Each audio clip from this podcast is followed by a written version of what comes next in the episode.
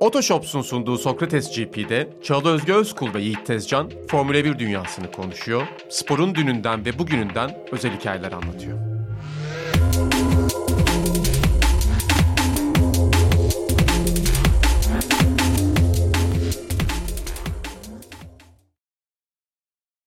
Sevgili izleyenler ve sevgili dinleyenler, dinleyicilerimiz de bizim için yani göz bebeğidir. Çünkü onlar ilk günden beri Bizi hala varlar. dinliyorlar mı? Dinliyorlardır Bence ya. artık izliyorlardır. Son teknolojiye geçmişler. Bence hala dinleyen çoktur ya yolculuk esnasında falan. Evet, İşe giderken gider. gelirken. Arabada iyi gider böyle Evet. şeyler evet. Neyse Sokrates GP'ye hoş geldiniz. Hem dinleyicilerimiz hem izleyicilerimiz. Bu hafta yeniden Yiğit'le beraber Muhteşem bir yarışın ardından muhteşem bir yarış programıyla. Program muhteşem de. Program, Yarış biraz sallantıda program çok iyi var. yani sadece şöyle bir fark var. Zaten podcast'ten videocast'e geçiş aşamasında ufak böyle alışma sıkıntıları yaşıyorduk. Ama en azından geçen hafta şöyle bir karanlıklar içindeydik bir ambiyans öyle bir, Bir bir salmışlardı karizma bizi. vardı. Evet. Ta ki sevgili Müdahale gelmiş programa. kimden geldiğini de söyleyelim. Haberleri aldık. Özür dile Onur Erdem. Niye karışıyorsun sen bizim programımızın ışığına? Caner'i niye buna ikna ettin? Caner sen niye ikna oldun?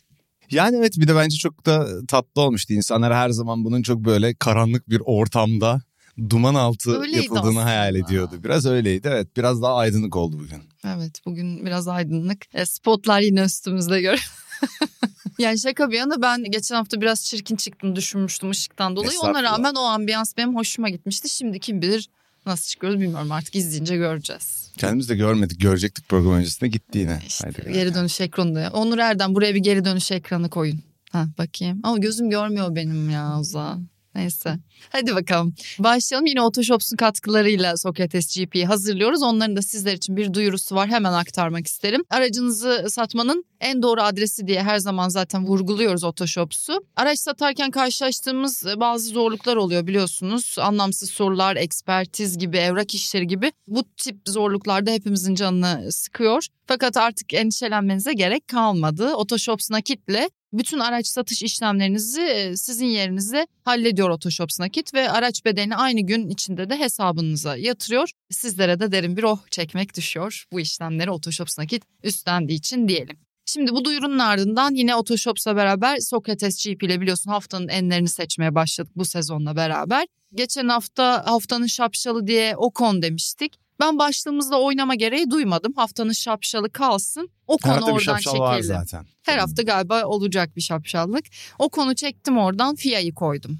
Müthiş kararından ötürü değil mi Alonso ile Evet. ilgili? Ne yaptığını bilmemesinden ötürü yine. Evet. Yani K- Crash ayarında bir karar verme şeyleri var yani. yani Kendi- karar mekanizmasının bu kadar gitgelli. Ya gece tam uyuyacağım. Tekrar işte Alonso şöyle mi oluyor böyle mi oluyor?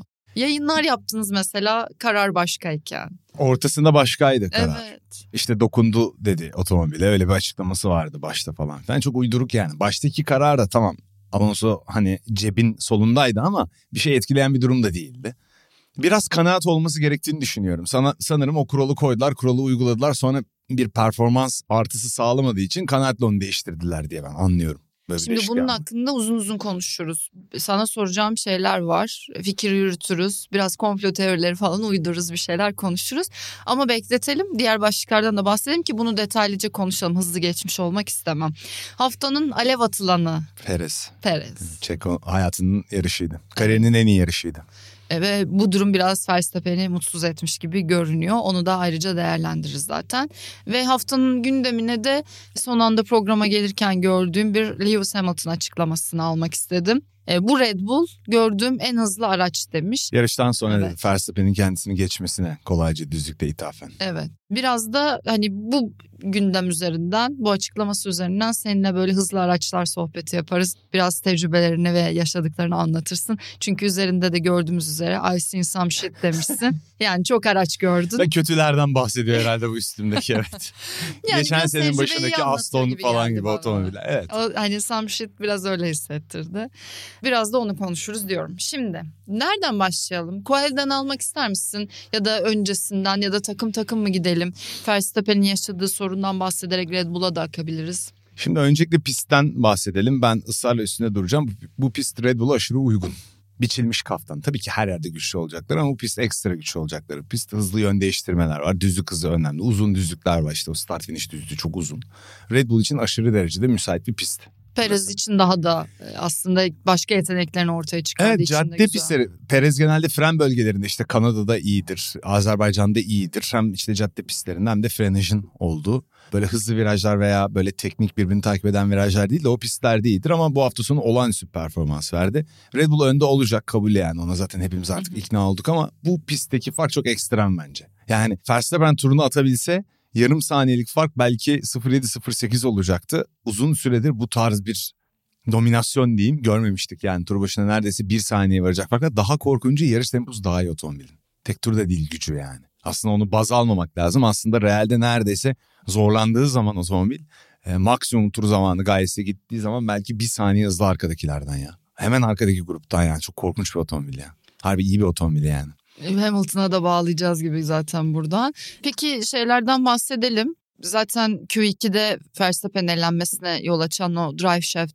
e, problemi, aktarım organı problemi nasıl oluyor? Yani bilmeyen izleyicilerimiz için istersen ya da dinleyicilerimiz için. Hayır, Biraz e, bahseder misin? Motor gücü üretiyor. İşte bütün o bağlantı parçalarıyla aktarma organı dediğimiz şey o lastikleri döndürüyor aslında. Kabaca o. İşte o bütün o teçhizatın içinde diyeyim. Önde de arkada da diferansiyel var Formula 1 otomobillerin. Normal otomobillerde çok fazla önde diferansiyel olmaz. Arkadadır vesaire diğer yarış otomobillerinde. O parçalardan birisi bozuluyor. Bir mil kırılıyor orada. Ve o parça o gücü aktaramıyor dönüp. Devrini yapamayıp. Aslında çok arıza görmeyeceğin tipte bir parça. Ama sonra Verstappen bir kere daha yarışta şikayet etti ama Evet. paranoya olmuş olabilir tabii.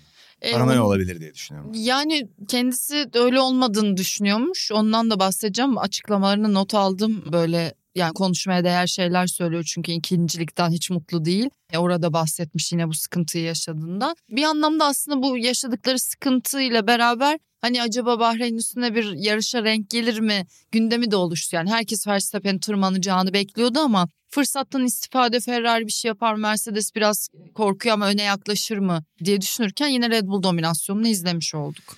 Ya o beklenen renk aslında safety car tam Verstappen için çıkmış oldu. Yani pit yapmamış Evet. olanlar için çıktı onun için. Zaten biz bu senaryoyu tahmin ediyorduk ama aslında ettiğimiz şekilde çıkmadı. Şansa bildik. Yani bir otomobil kenara çekti safety car olup olmaması bile meçhul bir pozisyonda. Yani yağma akmadıysa pistte öyle bir şey yoksa ne gerek vardı? Virtual safety car yeterliydi bugünün güvenlik standartlarında bile. Ve hemen herkes aslında etrafımda yani işte sizler dahil olmak üzere sosyal medyada gördüğüm herkes SC'ye ne gerek var safety car'a dedi yani. Çünkü biz ekranda görebildik ya olur olmaz aslında aracın nerede olduğunu. Bizim bu kadar hızlı gördüğümüz bir denklemde onlar nasıl aracın konumunu doğru Görememişler Doğru galiba, kamera evet. açısı yakalanamadı demişlerdi.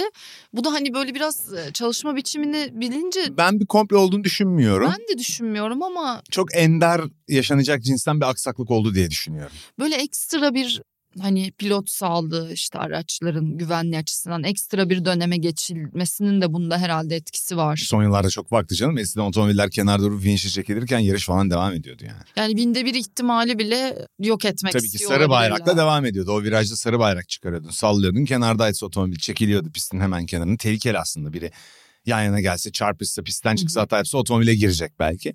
Ha, tabii o günlerden çok farklı ama dediğim gibi aşırı güvenli bir hareketti. Çünkü otomobile gidip birinin bir şey yapma ihtimali çok düşük yani. Sanal güvenlik aracı zaten durduruyor bitiriyor o ihtimali. Virtual safety car'la zaten hızını limitlediğin için Evet. belli yerlerde belli bir şeyin üstüne çıkamayınca zaten yapamıyorsun. olabilirdi. Yeterdi yani. yani. Güvenlik otomobili gerçekten artık pistin üzerinde kalıntı kalan falan filan şeyler için kullanılmalı bence. Yani orada biraz panik tuşuna bastılar ama ben bir Verstappen'i şampiyon yapayım komplosu olduğunu sanmıyorum Yok ya. ya, Hep de yani ikinci yarış. Yani daha gerek yok bir de yani öyle bir şey olsa bir de, de yok öyle bir şey hiçbir zaman.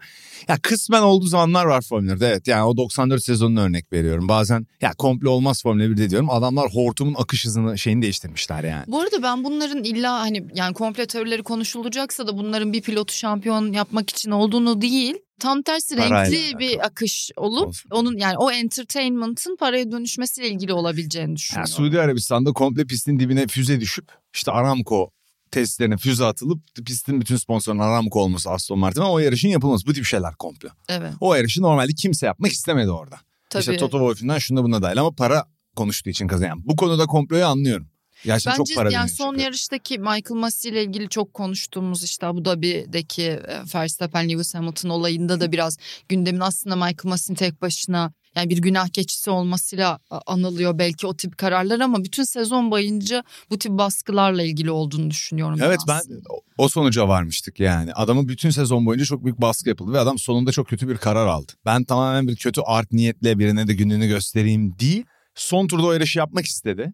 Ben o kadar büyük bir komplo düşünmüyorum ve be- doğru şekilde yapmayı beceremedi. Pisti temizletip yine yapabilirdi. Doğru bir formatta yarışı başlatabilirdi. Kural hatası yapmadan başlatabilirdi. Vakti var 6 tur 5 tur falan vardı bitmeye. Evet. Yetişebilirdi. Yetiştiremediler bilmem ne oldu. Ama sonra yarışı başlatmak istedi. Hani yapamadığı başka bir şey bir hata daha ekledi falan filan yaptı gitti adam. Ama sonra diğer yarış direktörlerinin geldiğinde de Freitas'ın falan filan da deli gibi eleştirildiğini görüyoruz zaten. Evet. O biraz günah keçiliğine dönüyor yani. Yine WEC yarışında vardı bu hafta sonu Eurosport tanıttım. Freitas da oranın yarış direktörü. Abi bu adamlardan 5 tane 8 tane falan var yani. Bence komplonun döndüğü yer paranın döndüğü yer. Ben Domenicali falan yani o işlerin Ya içinde. da işte yani tam olarak aslında yani ben de zaman zaman çok eleştiriliyorum. Buna buradan bir cevap vermek isterim. Drive to Survive Formula bircisi diyenler olmuş bana. Yani Öyle mi demişler? bana çok ayıp etmişsiniz. Tam tersi aslında hep yani neden savunduğumu biliyorsun Drive to Survive ama bu kendim gibi insanlar için değil. Bir şekilde bir sporu hiç kimsenin izlemediği noktaya ulaşabildiği için önemsiyorum ben. Ama aynı zamanda bu tip bir içeriğin burada dönen paralarla da ilgili olduğunu da düşünüyorum. Dolayısıyla o spordaki bizim çocukluğumuzdan alışa geldiğimiz bazı düzeni düzen ayaklarını değiştirdiğini düşündüğüm için de tam tersi sevmiyorum aslında. Ya hiç olmadığı kadar karlı Formula 1. Finansal kriz yaşayan takımı yok. İşte bütçe sınırlaması koymuş. Çok sağlıklı bir organizasyon. Takımları da sağlıklı artık. Eğlencesi Buradan sonra hala paraya doğru gitmeye devam etmeleri insanları aslında şey yapıyor. Ama işte biliyorsun insanoğlu İşte doyumsuz. Suudi Arabistan'daki yarış olmasa Formula 1 döner. Aslında onu demeye çalışıyorum ben. Hangi para en çok paradır ki? Yo yani hani çok para nedir ki kime göre yani? Şimdi bizim gibi insanlar bence paranın boyutlarıyla ilgili konuşurken yeterliymiş gibi gelmesi bize çok daha. Çünkü hiçbir arada görmediğimiz paralar olduğu için. Ama bence o noktadaki evet. insanlara her zaman yetersiz Hayır, geliyor taraftar galiba. için, taraftar gözüyle söylüyoruz bunu. Tabii Evet. ki yani paranın sonu yok. Yoksa dünya böyle bir yer olmazdı iyi bir yer olurdu yani haksız mıyım? Hiç sorma. Kimse birbirine bağırmazdı, küfretmezdi, kimse kimseden nefret etmezdi para diye bir şey olmasa. Bence büyük bir çoğunluk biterdi diye düşünüyorum ben. Eşitsizlik ve açgözlülük yaratıyor. Evet abi insanların öfke duyma nedeni neyse bu çok bambaşka bir konu bence. Biraz etkiliyor onları. Heyecanlandık ama değil mi? Peki şöyle devam edelim. SC'ye girdiğimiz yerden safety car'a. Safety car öncesi ve sonrası ne nasıl gitti diye şöyle biraz performans yorumları yapalım istersen. Ferrari'nin mesela pit stratejisi hiç de fena görünmüyordu. Safety car biraz onların o stratejisini Leclerc üzerinden özellikle boşa Evet çıkarmış Ferrari ilk oldu. defa doğru pit stratejisi yaptı. Soft'ta başlamak akıllıcaydı. Yarışa Leclerc de iyi bir yarış çıkarıyordu o noktaya kadar. Ve Verstappen de önündeydi Hı hı. aslında safety car'dan önce. Ama şey çok şaşırtıcıydı. İlk 5 tur acaba Alonso yarış mesafesinde tutunabilecek mi Red Bull'la dedik. Çünkü yarış temposu projeksiyonları çok iyiydi Aston Martin'in. Evet. Tek eksileri düzlük hızıydı. İlk başta zaten Perez'e kolayca geçildi. O yanlış konumlandırdı starttan sonra bile. Hemen yakalandı Start kolayca geçildi. ya. Daha 5 tur peşindeydi Alonso'nun. Konuşmuş olduk böylece. aradan. 5 tur peşinde kaldı Alonso'nun ama yani geçecek bir hamle yapamadı. Bence o da uzaklaşsın istemiştir. Alonso sürekli şey dedi benim yarışım onunla değil diyordu. Hı hı. Ve ilk 5 tur meğersem Perez tam gerçek çok kontrol altında tutarak gidiyormuş yarışı. Kendini rahat hissedince bence biraz daha fazla pace yapmaya başladı. Çünkü başlayınca yarım saniye, bir saniyeye varan Tabii. bir de lastik ekonomisi konusunda çok iyi otomobil. Ya pilotları da iyi, Perez de hep iyiydi, Verstappen de iyi. Ustalaştı onda da korkunç yani. Uzadıkça stint medium'lara Giderek bir saniye olmaya başlıyor tur farkı. Çok acayip yani. Ya bu DRS mesafesinden çıkana kadarki kısım hani bir rekabet var gibiydi. Oradan çıktıktan sonra koptu gitti. Akacağı belliydi zaten yani. Yok Güzel yani sezon ortasına kadar bu otomobilin geçilmesi zor. Red Bull geliştirmeyi bırakır. Diğer takımlar bir şeyler paylaşır arkasından gelen ama bu sefer de birikimini Red Bull bir sonraki sezona harcayacak yani Evet. diye Bir, gidecek. bir, bir dominasyon izleyeceğiz. Ama bu arada eğlenceli. şunu derken de insanlar yanlış anlamasın. Biz de çok şeyden kopmayalım. Biz çekişme olsun diye böyle heyecanlı söylüyoruz. Ortada Formula 1'de olduğu süre içinde koskoca fabrika takımlarına kafa tutmuş içecek markası diye esprisi yapılan inanılmaz bir organizasyon var yani. Jaguar alındıktan sonra 2005'te Formula 1'e geliyorlar. David Coulthard'daki pilotları Horner geliyor. Müthiş bir yöneticisi var takımın ve inanılmaz başarılılar yani. 10, 11, 12, 13 dünya şampiyonlukları ve hep motor bulamıyor adamlar. Motorları yok çünkü. Aslında bir yandan da bu anlattığın sebeplerden dolayı Mercedes dominasyonu devam eden ettiği o yıllarda Red Bull'cu çok insan yani Red da Bull oldu. Mercedes motorunu yerleştirebilse ilk sene ve otomobili onun üzerine tasarlayabilse çünkü motorların dağılımı işte ağırlık merkezine olan etkisi falan çok önemli yani motor değiştirmek bir şasinin içinden çıkarıp öbürünü koymak kadar kolay olmuyor her zaman. Olsaydı Red Bull'un elinde belki o dönemde ilerdi yani. Çok farklı bir yönde ilerleyip belki Mercedes'i bir sezon iki sezon kafa tutabileceklerdi yani. Ama tabii şöyle bir şey var çok güçlü takımlara da motor vermek Hı hı. tedarik etmek istemez. Yani sporun sağlığı bu. Motor tedariği önemli de bir gelir. Sonuç olarak takımlar için parayı veriyorsun. Mercedes'ten motor alıyorsun. Güzel bir gelir yani. Sen motoru yapıyorsun. Bir de para kazanıyorsun Mercedes o motordan. Yani. Harcadığı şeyi yatırımın bir kısmını çıkartıyor. Önemli ama en güçlü rakiplerine vermek istemiyor. Red Bull senelerce motor bulamadı. Hep zayıf. Renault'un zayıf döneminde yarıştı. Sonra Honda'nın çok hani şey oldu. McLaren'de kadar kötü değil ama nispeten hep zayıf motorlarla yarıştı bu takım. Yani onlara da buradan şapka çıkaralım. Adrian Newey hep Tabii söylüyoruz canım. zaten. Ya bu kadar iyi olabiliyorsanız bu kadar iyi olmaya devam edin zaten hakkıyla. Hiç de bir şey Yani denemez. hibrit çağındaki Mercedes neyse onlar da aynı. dolayı hani Red Tabii Bull'un canım yani. e, bu sezon nasıl geçireceği üzerinden bu kadar konuşuluyor zaten. Aynı zamanda gridin de en paranoyak takımı Red Bull. Çok paranoyaklar yani çok komik bence. Bence takımı da pilotları da işte. Paranoyak gitmişler evet. kendi içlerinde. Başka bir ya o da bence başka bir seviyede olduklarını gösteriyor. Yani FIA da bence bu kadar paranoyak olsa biraz daha işler, regülasyonlar doğru akar ve uygulanabilir. Ya kazanmanın Spor biraz var. öyle bir spor çünkü. Yok doğru söylüyorsun. Çok titiz olmalarından da kaynaklanıyor ama pilotlar arasındaki gerilim bence şeyin işareti yani Perez'e şöyle bir yeşil ışık çok net yandı. Perez performans göstermesi gereken yerde performansı gösterdi. Değil mi? Verdi. Hı hı. E, Bir yerden sonra eşitlendikten sonra Verstappen de farkı sabit tutmayı başardı ve bu yarışı kazandı. Ve Red Bull'un önü açık oldukça yani Perez eline daha iyi bir fırsat geçmeyecek. Hiçbir çekişme yok çünkü. Geçen senenin başında Ferrari gibi bir tehdit yok. Yani Perez için şans bu şans yani.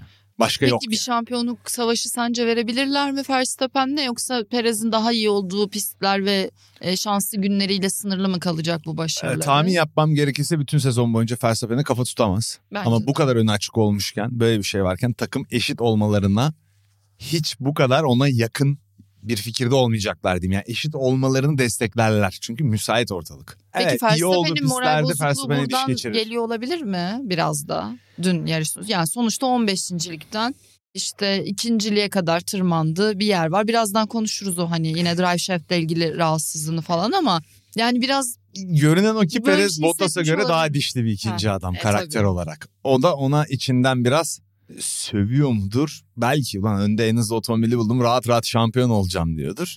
Belki hı hı. yani ama rekabet de her zaman daha iyi çıkar insanın içinden yani. O Bak öyle şimdi, diyorsa. o zaman şu cümlesini Bence dümdüz sana. bozuluyor kazanamadığına ya. O Perez. kesin. En iyi Yani otomobile kazanamadım diye düşünüp bozuluyor. Yetişemedim Verstappen kesinlikle ikinci olmaya tamam olacak bir adam değil zaten bu belli. Ama hani ekstra sonuçta bu takımın da dominant ismi yani net olarak birinci pilotu. Hani o ayrımın en net olduğu takımdır herhalde açık ara Red Bull. Yani o anlamda da bir rahatsız olmuş olabilir. Mesela şöyle bir şey söylemiş.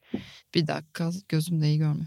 Şimdi diyor ki özellikle böyle fabrikada falan da yani sabah akşam çok çalıştığınızda arka tarafta ve her şeyin en doğru haliyle böyle bir yarışa geldiğinizde bu tip bir sıkıntı yaşamak yani recovery race'ten mutlu olmak e, insan tabii ki üzüyor demiş. Buraya kadar bence her şey normal. Şampiyonluk için yarıştığınızda bu iki it looks like it's between two cars diyor. We have to make sure the two cars are reliable. Bu bana biraz sanki o Perez'de olan hissi veren cümle gibi geldi. Yani şampiyonluk için yar- yarıştığınızda ve iki aracınızda da bu olduğunda ikisinde de dayanıklılık aynı şeyde olmalı gibi hissettiriyor bana düşüncesi. Bilmiyorum katılıyor musun? Ya evet bu konuda daha çok şüpheye düşmesi gereken Perez zaten. evet aslında. Perez ama- ama bence o da zaten radyoda gerilirken hani 33 at yeter 32 6 atıyorsa niye 33 atıyorum falan gibi bir şey yapmasının sebebi de o şekilde yarışı bitirirsin. Hani şey gibi de tepkisi de var yani niye zorluyoruz ki birbirimizi yarıştan sonra Aha. demiş galiba hani kazandığımız bir şeyde falan gibi. Ama Perez de bence sınır çizmeye çalışıyor. Herkese açık bir sporda ne olursa olsun diyor ki Buradayım. bak bana yedirtmeyebilirler. Yiyebilecek mi göreceğiz becerebilirse yesin yani. Ama hani o da oradan şeyin sınırını bence çiziyor psikolojik bir savaş. Bakın adil olun, adil olun, Evet. adil olun, adil olun. Dün canlı yayında da söyledim ya. Hani bana adil olmuyorsunuz vurgusu yaparsam sana ne yaparsın? Çok özen gösterirsin değil mi? Benden Evet. nefret etmiyorsan, seviyorsun Eğer arkadaşını. ki adil olduğumu düşünüyorsam ama. Ama yine de bir ona mail edersin. Harbiden böyle bu konuda ben seni telkin edersem öyle yani. Sen de yapabilirsin aynısını. Ay ben şimdi sana adil değilsem zaten sen bana istediğin kadar bana adil olun bana adil olun uyarısı yap. Ben zaten onu bilinçli yaptığım için tatlı tatlı idare ederim. Adil olmamaya devam ederim. Ama eğer ben sana adil olduğumu düşünüyorsam ve senden yine de buna rağmen bir uyarı alıyorsam ay acaba yine yanlış mı yapıyorum ya aslında adilim diye bir panik yaşarım. Bence buradaki sınır Red Bull adil mi değil mi? İşte her şekilde iki söylediğin senaryoda Red Bull'a düşündürtüyor. Bence böyle bir pozisyon almaya çalışması normal. Daha da çok bu konularda agresif demeçler de verecektir bence. Bence de. Ben böyle bir tarafı olabileceğini de düşünüyorum bunun. Hani şu psikolojiyle otomobile oturduğuna eminim. Safety car girer. Max bana yetişir. Hı hı. Bir şey derler mi? Peki sen Pitim kötü gider mi? Bence sen düşünmüş. bunu düşünmeyen sayılı insanlardan birisin bence. Çünkü herkes Verstappen'in zaten tırmanacağını ve Perez'in ensesine dayanacağını normal şartlar altında yani araçların başına aniden bir şey gelmediği sürece dayanacağını ve orada acaba Red Bull'la böyle bir hani konuşma geçecek mi? Kim, kimin o anda hızı daha iyi olacak falan. Hepimiz bunun bir tık e, hayalini kuruyorduk. Sen galiba yarış başlamadan ya da programda mı bahsettin? Bence Perez'in hani araç da iyi olduğu için onun da hızı iyi olacak ve böyle bir şey gerek kalmayacak. Perez iyi sürerse bu yarışı alacak, Alacak bence evet, de. iyi sürmesi lazım. Evet. Ama tabii sıkıntı şu safety car gireceğini bilmemiz. Evet. Ondan sonra baştan başladığında Allah'tan 5 saniyelik bir tampon vardı. DRS bölgesinde olsa Hı hı. muhteşem bir yarış izlemiş olacaktık bu arada bugün. Belki birbirlerine vuracaklardı. Hani gibi bir durum olacaktı. Ama evet yani Perez'in iyi olduğu günlerde yarış kazanabilme kalibresi vardı. Adamın kariyerinin en iyi günü Verstappen için bir yarış yani. Sıkıntı orada işte. 23 yarış bunu sürdürebilmesi. Hani Rosberg Hamilton'a bakıyorsun tek turda çok yakınlardı Rosberg Hamilton. Hep aldanırdık biz yani. En sonunda istatistiğe baktığında yakınlar. Yarışta hep ufak ufak işte lastik koruma çıkış turları şunlar bunlar Hamilton küçük küçük şeyler alırdı Rosberg'ten. Buradaki fark daha büyük. Yani Perez'in hep en iyisi olması lazım. Öyle devam etmesi lazım. Evet. Çünkü İmkansız mesela. Verstappen yine bu açıklamaların devamında şöyle bir şey de söylüyor. E, böyle 10 tur kala falan yaşadığı o drive shaft'le ilgili yine tedirginlikten dolayı her ne kadar takım bir problem görmese de araçta 10 tur kala falan hesaplamaları ben yaptım. Ve zaten aslında zorlarsam bir sıkıntı yaşayacağımı hissettim. Ve hani oradan sonra aracı riske atmamak ve ikinciliği kabul etmek bana daha doğru göründü demiş. Yani aslında istersem yine birinciliğe giderdim ya bu Aynen o bir psikolojik mental savaş. savaşlar savaş. yani.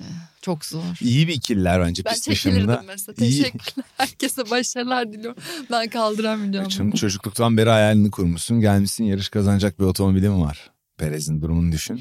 Ya bu adam koltuksuz kalıyordu ya. Evet. Şuraya e, Red Bull'a gelmeden önce vurduğum için özür dilerim. Yani şimdi Ya ne kadar tedirginlik ama boşta kalacak düşünsene. E, ama ne kadar da iyi bir araçta kendini göstermeyi hak ettiğini kanıtladı Perez evet enteresan bir pilot. Başlangıcıyla kariyerinin zirvesi olması gereken yıllar birbirini tam tutmadı. Kariyeri o eğride gitmedi. Bir süper yıldız adayı olabilirdi. Öyle başladı. McLaren'e gitti bir yıl. Ama McLaren o zaman kazanan bir otomobil değildi. Çok deneyimli bir takım arkadaşı, dünya şampiyonu takım arkadaşı vardı. Batına mağlup oldu aynı otomobilde. Sonra Force India macerası başladı. Orada da işte Hülkenberg'le yakınlardı ama iyi sonuçlar alma konusunda iyidir Perez. İyi gününde batırmaz yarışı yani. Bazı sürücülerin böyle bir kazanamama. Hülkenberg'le ilgili en büyük eleştirimiz oydu. Podyum yapamıyordu herif. Ne zaman o pozisyona gelse bir şey yanlış gidiyordu. Spin atıyordu bir şey oluyor. Yağışlı hava oluyor. Bilmem.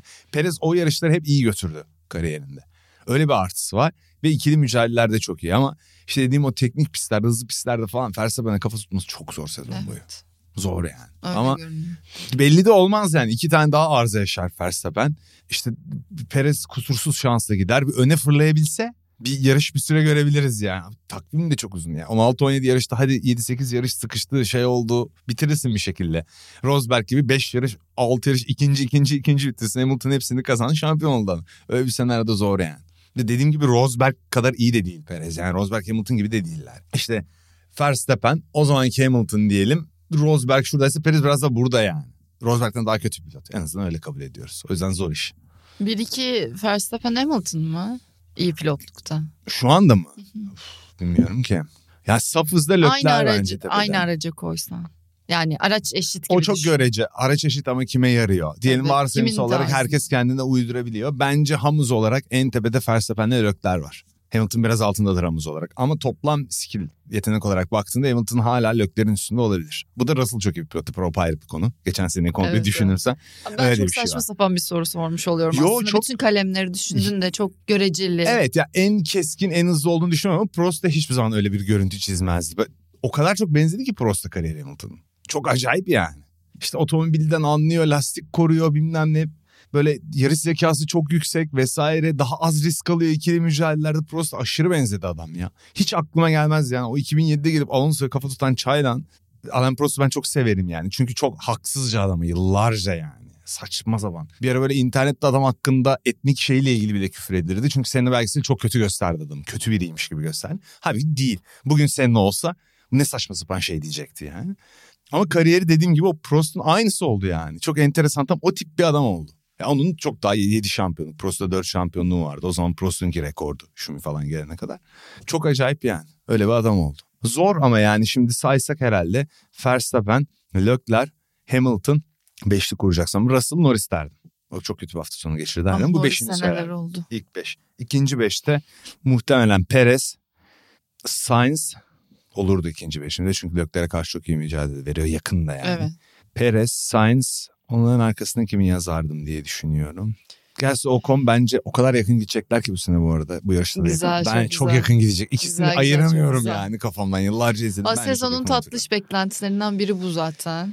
Elimizde ne kalıyor ki geri? Aynen o ikisi güzel yakın kapıştılar. Bottas var, Magnussen var. Bottas çok formdan düşüyor. Düşüyor. Kalan kısım bir 15-17'ye kadar çok karışık yani. Gasly, Ocon hayır iyiler yani. Alonso bu arada unuttuk. Aa Alonso'yu nasıl? Belki o beşli grubun altına beş buçuk onu koyarız. Benim hala soru işaretim var kimse alınmasın Alonso'nun. Kendi zirvesinde olmayabilir adam 42 yaşında olduğu için bir şüpheyle bakıyorum. Stroll'ün performanslarını biraz daha görüp net bir şekilde onu tam bir yerleştireceğim. Çünkü Vettel'e göre daha üstün görünüyor ondan. 6 Alonso diyelim. Hadi o beşliye onu da katalım. Altılı diyorum. Ve ondan sonra Sainz, Perez iki kişi daha bulmamız lazım. Altılı masa iş görür. Ocon bence çok o grupta olabilir ya. Ocon Gasly olabilir düşünüyorum. Kimse yapmıyor. Bence- Norris de sahip. Ya bu senin li- listeye yapış biçimine bakarak o Gasly'nin sanki biraz önünde kalır gibime geldi. Yani komple paket değil de. çok, ben ben Ocon'un çok iyi bir yıl geçireceğini düşünüyorum. Biraz daha üstün olacağını düşünüyorum ama bence yakınlar ya. Güzel, İkisi. tamam. Yani bir de böyle kariyer eğrileri falan da benziyor yani. Alonso beş buçuk sırada mı? Yo bence o beşliğe dahil edebiliriz ama onun dediğim gibi hızıyla ilgili bazı Altı mı o zaman? Nerede ne diyorsun ben şey magazinci gibi zorladım. şu an bir pilot Yiğit alıyor. Sizi şurada bir takım görmüş. kurdum ve pilot alıyorum diyelim. İlk Verstappen'i alırım. E business tarafını düşünmüyorum. Business tarafını düşünsem sponsor Hamilton alırdım. Bak Business şimdi, tarafı yok. Hayır soru o değil zaten. Hız tamam dur kuruyorum Evet, ve takımı. yaşları falan da ama düşüneceksin. Herkesin prime'ını düşün. Herkesin prime'iyle mi E yapacağım? tamam şimdi yoksa. O zaman şimdi bir Al- de Alonso olabilir. giderek Bir Alonso olabilir. Otomobilim sinirliyse kazanabilecek bir otomobil kesinlikle Alonso yani. Kesin yani. Peki en iyi araç hangisi olurdu? En böyle metodik sürüş çok iyi bir hayır otomobil hayır bir varsa. tane araç seç. Gelmiş F1 geçmiş. tarihinden. Evet. Şu aracı alırdım, şu pilotu yapardım. Soru birazcık normale saçmalıktan iyice hayal ürününe doğru ilerlemeye başladı. Akıl sağlığımızı kaybetmeden diyorsun. Hmm, Haftanın enleri başlığına geçeceğim buradan. Nasıl bağlıyorum ama moderatör be. 2004 F2004 olabilirdi. Ferrari F2004 olabilirdi. Ha, benim dönemimin en iyi otomobili olduğu için o. Çok iyi otomobiller var F1 tarihinde. Onun içine de o Verstappen Alonso'yu koyardım ki yesinler birbirlerine. Yok yok. Verstappen Alonso'yu koyardım ki yesinler birbirlerine. İkisinin prime'ından iyi takım arkadaşlığı çıkardı. İkisi de çok acımasızdır takım arkadaşlarına karşı. İkisi de acayip Ya bastırırlar adının yanındaki. Takım arkadaşlığı olması kadar saçma bir şey olabilir. Yerler de ya. birbirlerine. Yani şuna teammate demek. Senna Prost halt edebilirdi yanlarında. Teammate'lik bu değil. Verstappen Alonso enteresan bir ikili olurdu ya. Takım arkadaşı. Peki o zaman haftanın gündemine bağlıyorum. Lewis Hamilton'ın açıklamaları hakkında ne düşünüyorsun? Bu Red Bull gördüğüm en iyi araç demiş. Bir Kend- de sa- sürse acaba nasıl düşünecek? Kendi de 2014 hibrit çağının başında çok iyi otomobiller kullandı o ilk 3-4 senede. W11 de çok iyi bir otomobildi. Düşünüyorum. Yani göreceli. Bu da biraz mental oyunlar çerçevesinde bir açıklama Ya evet sence? o otomobil çok iyi diyor. Yapabileceğim hiçbir şey yok diyor. Bunu tabii ki söyleyecek. Hakkı. Herkes aynı şeyi söyledi. Hamilton kazanırken de herkes Hamilton baskıyı otomobili. azaltacak aslında ve sen ona her yakın olduğunda başarın sanki bir değil üçmüş gibi görünüyor. Ya zaten dünya görüyor. Ama dışarıdan bakan aşırı aşırı aşırı e, casual izleyici diyelim Hamilton kazanamıyor diyebilir şu an bilmeden hiçbir şeyi. Ama biz biliyoruz ki Hamilton çok iyi bir pilot ama kazandı çok iyi bir otomobili vardı. Verstappen çok iyi bir pilot kazandı çok iyi bir otomobili vara döndü olay. Aynı şey işte Alonso kazandığında her şey R25, R26 o kadar açık ara iniyor otomobiliyle. Hatta McLaren daha azıydı dayanıklılık sorunları vardı. Schumi'nin kazandığı iki yılda F2002, F2004 çok iyi otomobillerdi yani aşırı iyi otomobillerdi. Fethel'in 2 yılında çok iyi otomobilleri vardı. Herkes için geçerli bir şey bu yani. Bunu demesi de bence biraz şey işte takımı biraz taş. Rahatlatmak. Motivasyon. Mı? Yani çünkü ilk defa fark ettiysem bu hafta sonu gitmek isterse Hamilton ben anlarım dedi Toto Wolff. Hamilton da bir yere Peki. gitmem dedi. Ama işte hafiften böyle bir hafiften böyle bir şey var. Olabilir. Olabilir. Profesyonel hayat her Ha. şey olur. Ben iki yıl önce galiba sormuşlardı Hamilton Ferrari'ye gidebilir o kadar şaşırmayın dedim. Birinin Ferrari'ye gitme konusunda asla Ama şaşırmam ben. Herkes Ferrari'ye gider yani. Geçen sene e, aracın kötü olduğu ortaya çıkınca özellikle de bu işte porpoising zamanında Hamilton Ferrari tulumu giydirdiler ya böyle montajda şeyde photoshopla falan fena da olmadı. Yakışır. Ama yok ya siyah ona yakışıyor. Yakışır da adam zaten Ferrari, kırmızı da bize adamın da aslında. zaten yaşı da arttı yüreğine falan iner Ferrari'dekileri görürüz ya yapılanları. Ay evet ya sinir stres. Gider gider. Hayır bir de Ferrari'ye gitmek için ama iyi bir şey olması lazım. Yani o zaman niye Mercedes'ten iyi bir otomobili olacak Ferrari'nin. Yani Veya Ferrari bir şekilde gelecek sene veya bir sonraki seneyle ilgili tasarım ile ilgili onu ikna edecek. Burada da bir şey olmuyor diyecek. İşte bir heyecan. yeni bir New Challenge diye bir şey vardır ya bütün sporcularda var yani bir şey. Bir de Ferrari'de Red Bull'a şey diyecek. gelsin. Verstappen Onu da Hamilton olmaz Bull. diyemem ben. Verstappen yanında çok rahatsız olur. Verstappen bir yere giderse gelebilir. Biz biz bile çok gerildiriz ya öyle bir şey olsa vallahi kalp dayanmaz. Bir tane yarışı dayanamam. Yani ben Verstappen'e karşı rekabet etmek istemezdim. Yani Hamilton'a karşı biraz daha yumuşak bir adama benziyor da Verstappen bir gererdi beni yani. Düşünüyorum. Schumacher'in takım arkadaşı da olmak istemezdim. İstemezdim Schumacher'in takım arkadaşı. olmak. bir Hamilton daha oynadın isterdim. kafanda gördüm Tabii gözlerini. Alonso'nun olmak istemezdim. Ya isterdim de kavga etmek istemiyorsan hiç bunların takım istemem. arkadaşı olmak istemem. Bunlarla birebir gireceğim garanti Verstappen Alonso Schumacher. Üf yani. Hamilton'la takım arkadaşı olmak isterdim. Ya ben de isterdim. Özellikle genç bir pilot olsam Russell şanslı şu an yani. Çok inanılmaz fazla deneyim. ve Çok fazla şey öğrenebileceği bir insan var ya bu şey. Ve çok ters bir insan değil biraz dırdırıcı sadece. Dırdırıcı mı? Değil mi? Hamilton mı? Hı. E biraz şikayet ediyor. Yani illa dırdırı kötü şey yani şikayet olarak da söylemiyorum. Yani konuşuyor sadece demek istedim. Ya, konuşuyor evet ama Bu arada Angela Kalın'la da yolları ayırmışlar. Evet. Gündeme bomba gibi düştü bu anda. Ben bugün şey magazin sunucusuyum. ya bu şey gibi yani. Bir şeyleri değiştirmek kötü giden şeyde. Ya işte biz saçımızı kesebiliyoruz ya mesela. Bizim yapabildiklerimiz sınırlı hayatta. Ben de Saçımı yok falan yani ne canım boyatıyorum ne kesiyorum ya bu yeter artık. Ben canımı sıkınca beşe falan yapacağım. vuruyorum yani. Bir değişiklik yapayım ben de ya. Saçında mı? Ha. Ne yapacaksın? Ne bileyim ya hep ben hani mo- geçen ona baktım eski videolara falan baktım işte böyle modellik zamandan bir şeyler önüme düşmüş. Daldım öyle. İnsan hiçbir değişmez yani hani bir kendine bir yenilik kat. Sen şu an sarıya yakınsın. Ama Yok, açık bu- bu açıldı senin sen. Işıktan mı? Kızıl ya. Redhead ol.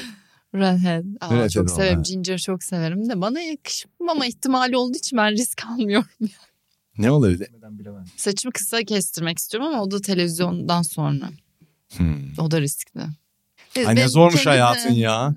Çok sıkıcı Beğendiğim ya. bir rengi aynı. yap. Ben mesela sıkılıyorum. Diyorum ki abi diyorum kısa kes. Berbere gidiyorum. Seni de ama hiç var. başka saç stiliyle görmedim ben ya. Uzadı oluyor ya kıvırcık Daha oluyor. uzun oluyor da yani en fazla bu kadar fark ediyor. Yani çok radikal bir değişiklik yok. Yok sakalı da kesmeye üşendiğim için var şu an.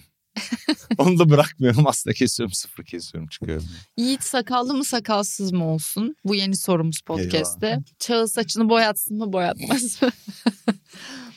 tamam çok şımardım ben. Bu araç Hamilton araç şeyini konuştuğumuz için Alonso'yu mutlaka konuşacağız. Atladım sanmayın. Mercedes'ten devam etmek istiyorum. Çünkü Toto Wolff'e demişler ki işte Red Bull modeline mi yöneleceksiniz bu araç tutmadan Hı. yön değiştireceğinizden Benzer bahsediyorsunuz. Benzer konsepte mi döneceksiniz? O da işte şuna benzer bir şey söylüyor. Yani Red Bull aracı ya da işte Aston Martin aracı gibi bir şey e, isimlendirmek istemiyorum ben. Siz isterseniz öyle isimlendirin. İsterse bu İngiltere'deki iki katlı kırmızı otobüslerden bahsediyor işte double decker bus. Hı hı. İsterse onlara benzesin. Hızlı olduğu Olsun sürece e, bizim için problem değil falan demiş. Bıkmış herhalde adam böyle olmasından. Ama Red Bull tipi işte side pod yan kısım ve işte onun tabana getirisi diyeyim artık. Belli ki yani çok artık ayyuka çıktı. Birçok takımda o yönde gitti bu sene. Birçok otomobil Red Bull'a benzemeye başladı. İşte Red Bull ve Mercedes iki farklı şey denedi, yön denedi. Red Bull geçen sene testlerin ilk gününün ardından yeni bir sidepod'la gelmişti hatırlıyor Evet, musun? evet. O, o zaten farkı yarattı. Otomobili uçurdu. Ondan sonra otomobil frekansını tam bir tutturdular. 3-4 yarış sonra o yok basınç pompasıydı bilmem ne bitti. Daha otomobil uçmaya başladı yani. Bence bir şey. görüntü olarak tabii ki oraya doğru benzeyecektir yani. Bu çağ oraya doğru evriliyor. Çağın galibi Edwin Newey gibi görünüyor yani.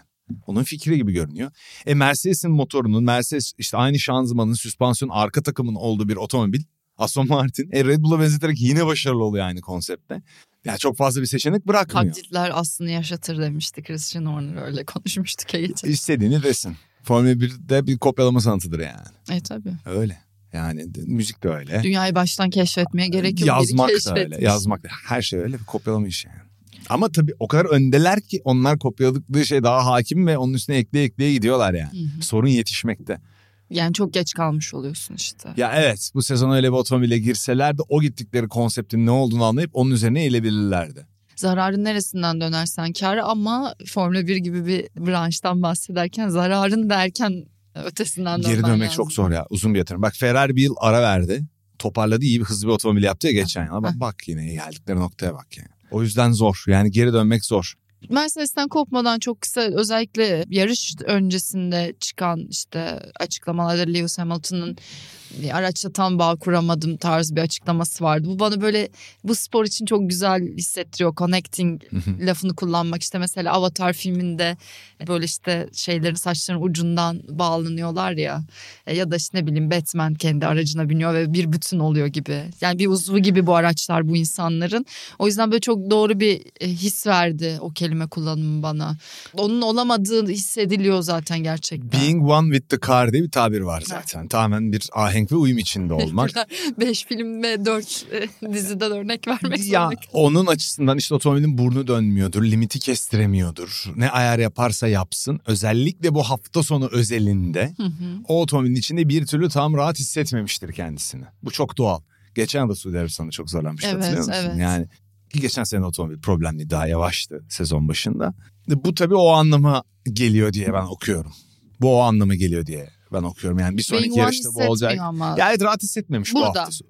Devamda da hissetmiyor olabilir. Otomobil Evet. çok en hızlı otomobil değil sonuçta ama bu hafta sonu özelinde özellikle ama yarışın sonlarına doğru epey toparlandı. Zaten Sıralamada falan daha zorlandı. Yani bu arada bu kadar hani sıkıntılı bir hafta sonu başladığında e, yine bir şekilde hani çok hızlı görünen Red Bull'un arkasından araya bir Alonso'yu alıp Mercedes'in peşi sıra gelmiş olması gerçekten de fena görünmüyor. Alonso konuşalım. Bizi yiyip bitirecekler vallahi çok sana bıraktım. Herkesten özür dilerim. Fernando. Şimdi biraz FIA'yı da burada konuşuruz. O iki gündemi başlığı beraber açayım. Haftanın şapşalı FIA'yı da burada konuşalım.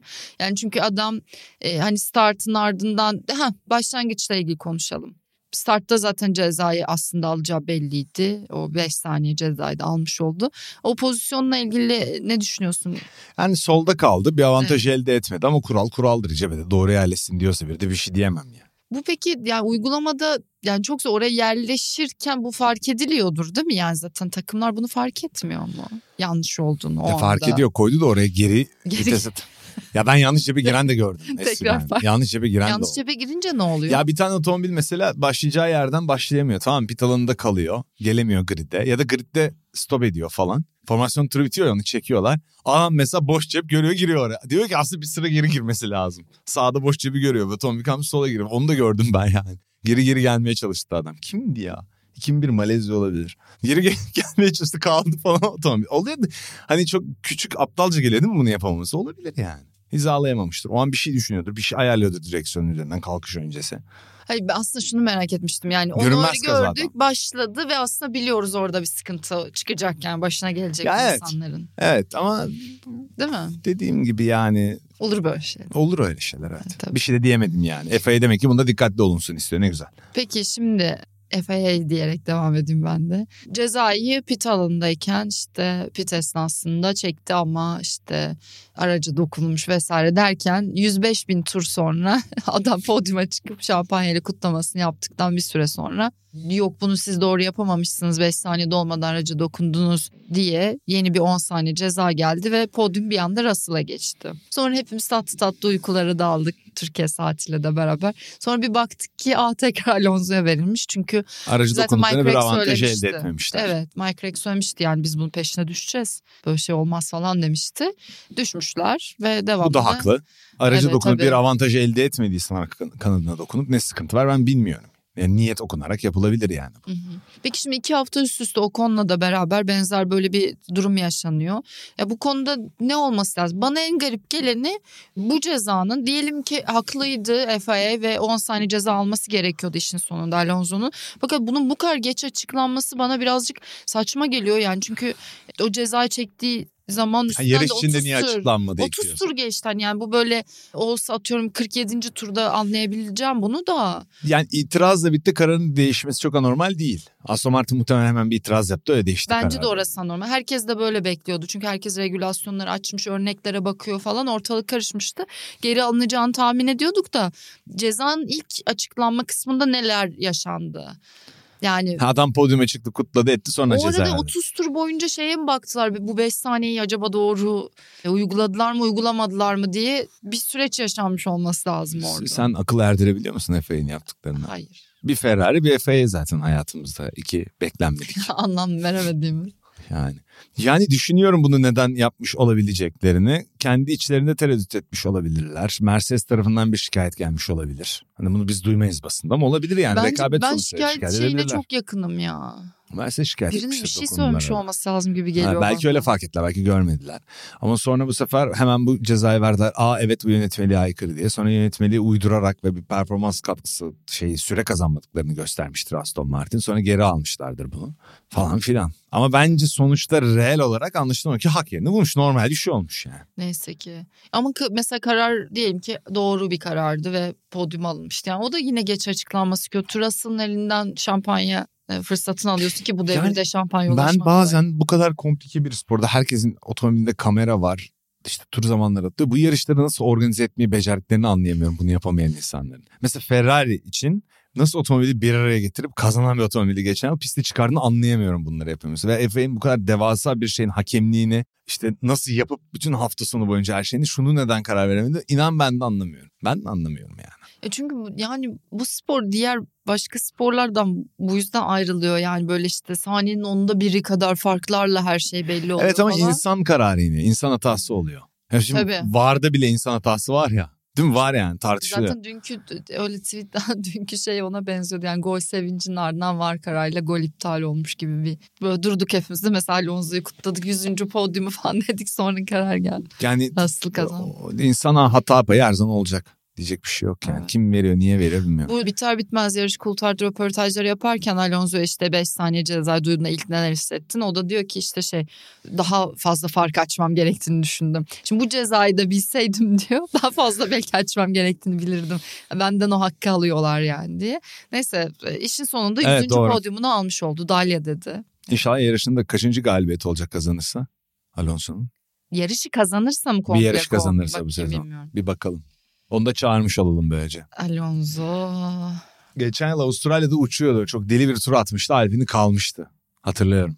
32. Tamam 33'e mi gidiyoruz? 33'e gidiyor. Güzel. Çünkü neden olmasın? Çünkü bence neden olmasın evet. E, yüzüstüler var. Yüz ve üstü podyum alanlar. Hamilton 91, Schumacher 155, Vettel 122, Prost 106, Raikkonen 103 ve Alonso 100 oldu. Yanına da soru işaretleri koyup yatmıştım en son. Silebilirim onları. Umarım Alonso bir yarış kazanır temennisini de buradan yapalım.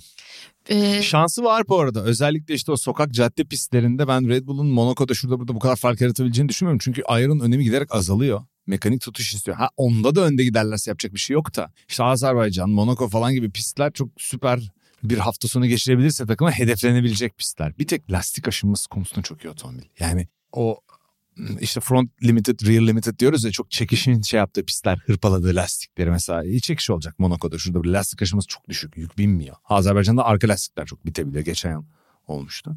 Yani buralarda bence diğer takımların biraz şansı olabilir de otomobil de her yönden iyi. Ama bu tarz çok iyi otomobiller genelde öyle pistlerde kazanamaz. Yani çok iyi otomobil mesela Monaco'da en iyi otomobil olmaz aslında. Çünkü Monaco zaten mantığına aykırı. evet evet. O hafta sonu o mekanik tutuşu en iyi yakalayan, pilotu en formda olan falan öne çıkıyor. Bari Monaco'yu kazanmasınlar diyelim. Ya da aniden durup bir şeyler yapıp pol alınmasına engel olan. Bir de arada bir aylık boşluğumuz var. Tamam Red Bull'un Evet. çok üstüne olduğunu düşünüyoruz ama en azından bazı pistlerde yenilecek hale gelebilir. Ki bence sezon ortasında otomobili geliştirmeyi de bırakacaklar. Yani sondaki bütün yarışlar onlar kazanmayacak. Tek tek O başkaları da yüzden mi. Verstappen acaba kaybettiğine ekstra üzülüyor bak şimdi. Bilmiyorum belki gizli bir ajandası var. 300 yarış kazanmakla ilgili falan bilmiyorum ki ne, ne hedefliyor yani. Yapabilir. Hiç bilmiyorum. Ben şunu fark ettim ki bugün aşırı konuşmamla da beraber süreyi bayağı 45 dakika konuştuk ama bir sürü şeyde konuşmadık. Ferrari'lere tam eğilmedik ama böyle hani şunu atlamayalım dediğim işler varsa fikirlerin onları konuşalım. Sonra da toplayalım. Yo genel olarak kabaca konuştuk bence. Ben şöyle düşünüyorum. Bu ilk üç yarış bence bir paket olarak geldi bize. Ne olduğunu anlama paketi. Dediğim gibi Avustralya'yı gördükten sonra daha iyi anlayacağız. Sonra da bu sefer geliştirme yarışının içine girdiğimiz bir dönem başlayacak. Dördüncü, altıncı Imola'ya kadar Mercedes bir şey getirmek istiyor. Dönüş yarışıyla birlikte. Azerbaycan galiba dönüş yarışı. Ya oraya kadar en azından biz az çok neyin ne olduğunu üç yarışın sonunda çıkaracağız diye düşünüyorum ben. Çıkardık aslında bayağı bir de bu bir paket olarak geldi. Görüntü belli Red Bull önde. Aston Martin sanıyorum Alonso ile birleştiğinde en hızlı ikinci otomobil. Aslında. Stroll de yine fena gitmiyor. Da Özellikle Avustralya'da iyi olabilirler ya. Demiyorum ki Red Bull'u geçebilirler ama mekanik tutuş falan anlamında iyi görünüyordu otomobil Bahreyn'de de. Çok avantajlı olabilir. Ferrari hep iyidir. Hı hı. O tip pistlerde geleneksel olarak iyi zaten. Onların en büyük sorması lastik aşınması. Tek turda değil. Lastik aşınması çok kötü otomobilde. Sördün dedi ki softla iyiydi Lök ama hani sonra hard'a geçtikten sonra sıkıntı oldu. Bu lastikler kötü diye demiyorum. Bizim aracın onunla ilgili bir problemi var e, demiş. Aracımız yeterince hızlı değil demiş. O zaman o zaman o zaman çözsün. Ufalanma oldu galiba. Evet, Graining galiba. oldu galiba hard lastiklerle. O zaman çözsün diye. Şimdi böyle bir boşluk var. 31 Mart 2 Nisan Melbourne'de olacak Formula 1. Sizi de şöyle hatırlatmış olalım. Sabahın köründe uyanacaksınız. Yani özellikle sıra e, antrenmanları izlemek istiyorsanız böyle 4.30 gibi falan başlıyor her şey. Sıralama turları ve yarış da sabah 8'de olacak. Kalkın izleyin artık seviyorsunuz. Ben de kalkacağım. İşte Esport'a gideceğim. Yayın yapacağım. Arabayla eve döneceğim. Bir de orada yapacağım. Güzel. Ama rahat ol yetişebilirim. Trafik Bence olmayacak. daha iyi ya akşam ya da sabah Dün olması. neredeyse yetiştim yarışa. Boş oluyor çünkü akşam. Bir tek startı kaçırdım. Dün yetiştim yani. Trafik yoktu çünkü şeyden stüdyodan eve. Daha iyi daha iyi. İş bir de yapacak bir şey yok. Çok- Seviyoruz Formula 1 yapacak bir şey. yok. Evet, çok teşekkür ederim. Ben teşekkür Ee, ederim. Bu güzel sohbet için. 2 Nisan yarış 3 Nisan'da yine kaydedeceğiz. Gecesine de. Işıkla ilgili yorum yapmayı unutmayın. Daha biz de bir karanlık istiyorsanız yalnız. bastırın yalnız. Evet ha. yorumlarda biraz şey yapın neyse. Çok gözümü alıyor bak konuşamıyorum. Ee, sen de gözlerini kısma. Hani Tamam, dramatize kapat. ediyorum ben. Çok Of, kötüyüz çok ya ayrı. yanıyoruz diye dramatize ediyorum. Ee, teşekkür ediyorum. Ben teşekkür ederim. Yeni bölümde Sokrates GP'de Otoshops'un katkılarıyla sizlerle olacağız. Hoşçakalın. Otoshops Sokrates GP'yi sundu.